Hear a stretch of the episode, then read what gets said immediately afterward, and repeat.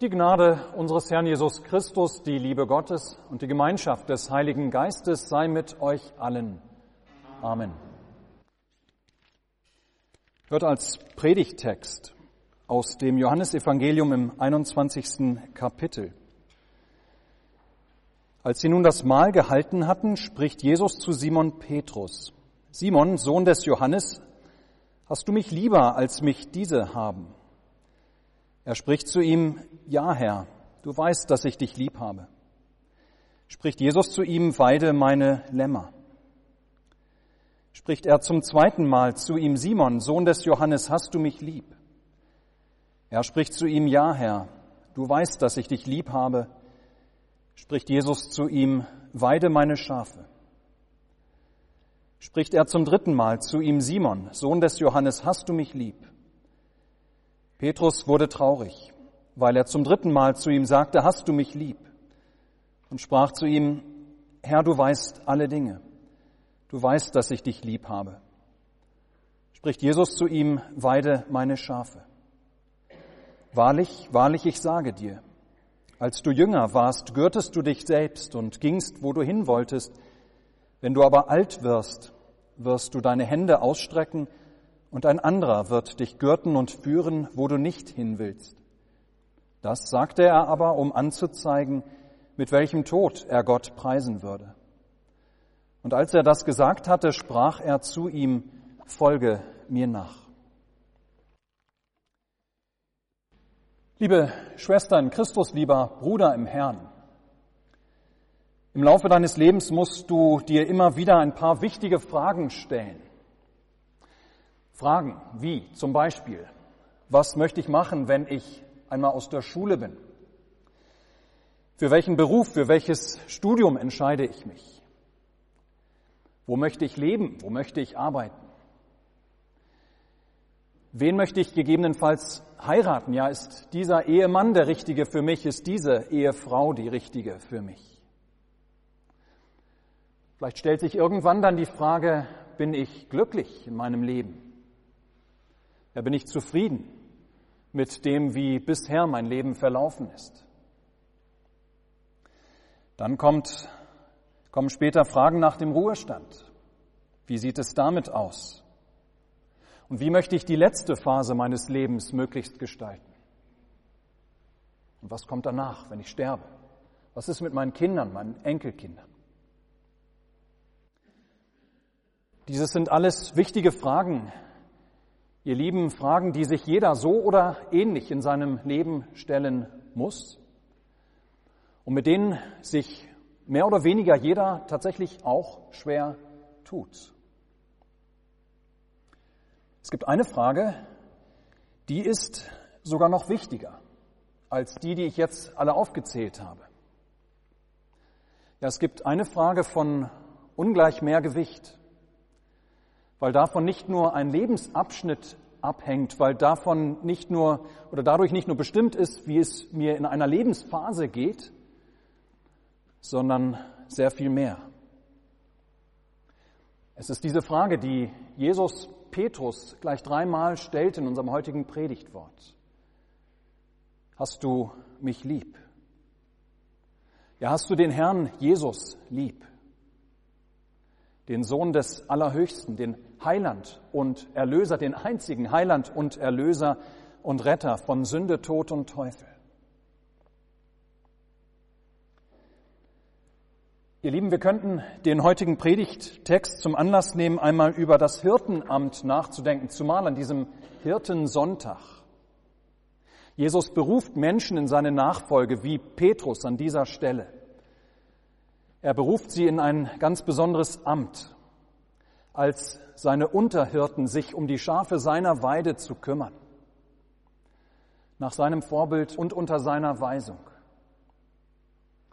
Ja, weide meine Schafe, spricht Jesus zu Petrus und beauftragt ihn, nimmt ihn hinein in dieses Amt der Kirche. Wir könnten darüber nachdenken, zum Beispiel, dass es in unserer Kirche so geregelt ist, dass nur solche ins Pfarramt, ins Hirtenamt berufen werden können, die ein langjähriges Studium erfolgreich absolviert haben. Es aber auch theoretisch anders ginge. Wir könnten darüber nachdenken, was Paulus zum Beispiel in seinem Brief an Timotheus für sinnvolle Voraussetzungen für Pfarramtskandidaten beschreibt und auflistet, dass sie untadelig sein sollen, nüchtern und besonnen und gastfrei und würdig und geschickt im Lehren, keine Säufer, nicht gewalttätig, sondern gütig und so weiter. Wir könnten darüber nachdenken, was das wohl alles beinhalten kann, wozu Jesus Petrus in unserem heutigen Predigtwort beauftragt. Wo Jesus von spricht im übertragenen Sinne. Ja, was bedeutet es, dass Petrus und folglich alle in diesem Amt der Kirche, ja, was bedeutet es, dass Pfarrer zum Weiden von Schafen bestellt sind? Was bedeutet es, ein Hirte zu sein? Seine Jesu Schafe zu weiden? Ja, weiden, das schließt nämlich ganz schön vieles ein. Das heißt, einmal natürlich friedlich grasen lassen, die Tiere. Aber es schließt auch ein das Melken und das Scheren und das Hufen schneiden. Es bedeutet wachsam sein gegenüber den Feinden und den wilden Tieren. Es bedeutet Geburtshelfer sein, etwas von Aufzucht verstehen, Krankheiten erkennen können, mit Heilmittel umzugehen wissen, den Stall auszumisten, ja Zäune aufzubauen und abzureißen. Es bedeutet auch mal in der Kälte zu zittern oder in der Hitze zu schwitzen. Es heißt, das einzelne Schaf zu kennen, dem verstiegenen Schaf nachzuklettern, sich um das bockige Schaf zu mühen das Verlorene zu suchen, das Verirrte versuchen zurückzuholen. Ja, was heißt das alles, wenn es nun nicht um Schafe, sondern um Menschen, um Gemeindeglieder geht? Wir könnten darüber nachdenken, was in diesem Bild, das Jesus gebraucht, es heißt, ein Schaf zu sein. Und dass Pfarrern ganze Herden anvertraut werden. Eine Herde kann es in sich haben, denn es ist eben nicht ein Schaf gleich wie das andere. Es gibt führungsstarke Widder und es gibt opferbereite Lämmer. Es gibt Tiere, die sich immer dem Herdentrieb anpassen, die einfach nur mitlaufen. Und es gibt solche, die immer ihren eigenen Weg zu gehen suchen. Es gibt pflegeleichte Tiere, in einer Herde und solche, die anstrengend sind und viel Mühe kosten. Es gibt welche, die klein und verletzlich sind, immer anfällig, immer benachteiligt und die mehr Zuwendung brauchen als andere. Aber ihr Lieben, diese Predigt soll kein theoretischer Vortrag über das Hirtenamt sein, auch keine Berufsanleitung für Pastoren, auch wenn es sich durchaus lohnen kann, diesen Fragen einmal genauer nachzugehen. Ja, was kann das alles bedeuten? Weil wenn Jesus dieses Bild von Hirten und Schafen gebraucht für eine Gemeinde unter Leitung ihres Pastoren. Ich möchte heute aber auf einen anderen Aspekt näher eingehen. Und zwar auf diese Frage, die Jesus Petrus gleich dreimal stellt. Hast du mich lieb? Das, ihr Lieben, ist nämlich genauer betrachtet, ja das ist die entscheidende Voraussetzung für den Dienst des Petrus, der die Schafe weiden soll. Das ist die entscheidende Voraussetzung für den Dienst aller Pfarrer und sogar die entscheidende Voraussetzung für all diejenigen, aus der Gemeinde, die sich ehrenamtlich in der Kirche einbringen. Hast du mich lieb? Ja, es ist die Liebe zum Herrn, es ist die Liebe zu Jesus, die gute Pastoren ausmacht. Es ist die Liebe zum Herrn, die treue Laien auszeichnet. Es ist irgendwann nach Ostern, vor Himmelfahrt. Die Jünger, die sind fischen gegangen. Sie müssen sich erstmal neu sortieren, nachdem Jesus auferstanden ist. Sie fischen und Jesus erscheint ihnen am Ufer. Sie machen einen wundersamen Fang und essen danach gemeinsam Brot und gebratenen Fisch am Kohlefeuer. Nach diesem Mahl, so berichtet es Johannes, nimmt Jesus Petrus beiseite. Es ist das erste Mal seit der Verleugnung des Petrus, es ist das erste Mal, dass Jesus und Petrus jetzt alleine sind. Und wir können uns vorstellen, wie Petrus ganz bestimmt jetzt Angst hat vor dem, was kommen könnte. Ja, Angst, dass Jesus nochmal auf diese Verleugnungsepisode zu sprechen kommt. Angst, dass jetzt, wo sie unter vier Augen sprechen, Angst, dass Jesus seine Enttäuschung über die Verleugnung des Petrus äußern würde.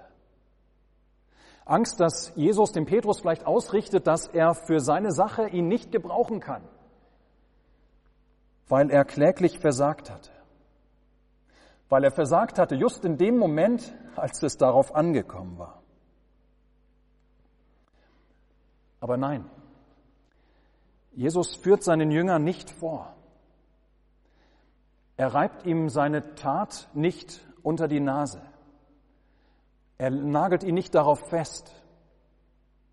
Er moralisiert nicht.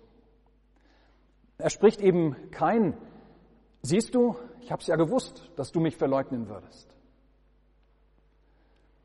Nein, wir können dieser kleinen Szene vielmehr abspüren, wie sehr Jesus, dieser Petrus am Herzen liegt wie er ihn liebevoll anblickt, wie er auf ihn acht hat und wie er genau weiß, was Petrus braucht, wonach er sich sehnt. Eine Aussöhnung. Dreimal fragt Jesus Petrus, Simon, Sohn des Johannes, hast du mich lieb? Dreimal. Das hat einen tiefen seelsorgerlichen Sinn darin, dass Petrus dreimal so seine Liebe zu Jesus bejaht. Dreimal hatte Petrus seinen Herrn verleugnet, nun beteuert er dreimal seine Liebe. Ja, hier macht Jesus Trauerarbeit mit Petrus. Hier hilft er ihm, dieses Trauma seiner Schuld zu überwinden, damit fertig zu werden. Auch wenn es ihnen in diesem Moment schmerzt, auch wenn es wehtut, an diesem hier, an dieser Stelle dreimal an seine Verleugnung noch einmal erinnert zu werden. Aber es kommt eben kein Vorwurf von Jesus, sondern die Beauftragung nach jeder Antwort des Petrus, weide meine Lämmer beziehungsweise meine Schafe. Wie großartig, ihr Lieben diese oder die Demonstration der Liebe und der Treue und der Gnade und der Güte des Herrn, die Güte des Herrn gegenüber seinem Jünger. Kein Vorwurf, keine Moralpredigt. Es ist übrigens ein geläuterter Petrus, der uns hier begegnet. Vor seiner bitteren Verleugnungserfahrung hätte Petrus wohl auf die Frage, ob er Jesus lieb habe, hätte er wohl geantwortet, und wie ich dich liebe, Jesus. Selbstverständlich. Ich liebe dich sogar mehr als die anderen Jünger. Ja, meine Liebe ist die größte und die stärkste. Nicht wahr? So war uns Petrus vorher begegnet. Kühn und stark. Er war meistens vorneweg. Immer ein bisschen lauter, immer ein bisschen mutiger, immer ein bisschen selbstbewusster und selbst gewisser als die anderen. Aber hier, hier antwortet er stattdessen ganz schlicht, ja Herr, du weißt, dass ich dich lieb habe. Hier spricht einer, der sich nicht mehr so viel, nicht mehr so sehr viel auf seine eigene Stärke einbildet. Hier spricht einer, der weiß, dass es nicht seine Liebe zu Jesus ist. Dass es nicht seine Liebe zu Jesus ist, sondern dass es Jesus liebevolles Festhalten an ihm, an Petrus. Ja, dass es das Festhalten Jesus an ihm ist, dass das felsenfeste Fundament ihrer Beziehung ist. Herr, du weißt, dass ich dich liebe. Du weißt auch, dass ich zu dir stehen will. Aber du weißt eben auch, dass ich ein Mensch bin. Und du, der Menschenhirte, du weißt, was im Menschen ist. Danke, Herr, dass du mich nicht verleugnet hast, dass du für mich in den Tod gegangen bist. Danke, Herr, dass du unsere Gemeinschaft, die ich verletzt habe, heilst. Wie unheimlich befreiend wird diese Begegnung Jesus mit Petrus für Petrus gewesen sein. Diese Versöhnung. Und dabei die Erkenntnis, dass Jesus keine Übermenschen sucht, keine Heiligen, dass Jesus schwache und untreue und sündige Menschen beauftragt und in seinen Dienst nimmt. Fehlerhafte Menschen. Solche allerdings, die ihren Herrn lieben, weil sie selbst, weil sie selbst die unendliche Liebe dieses Herrn zu ihnen erkannt haben. Ja, sie lieben diesen Herrn, der auch in der dunkelsten Stunde ihres Versagens an ihnen festhält.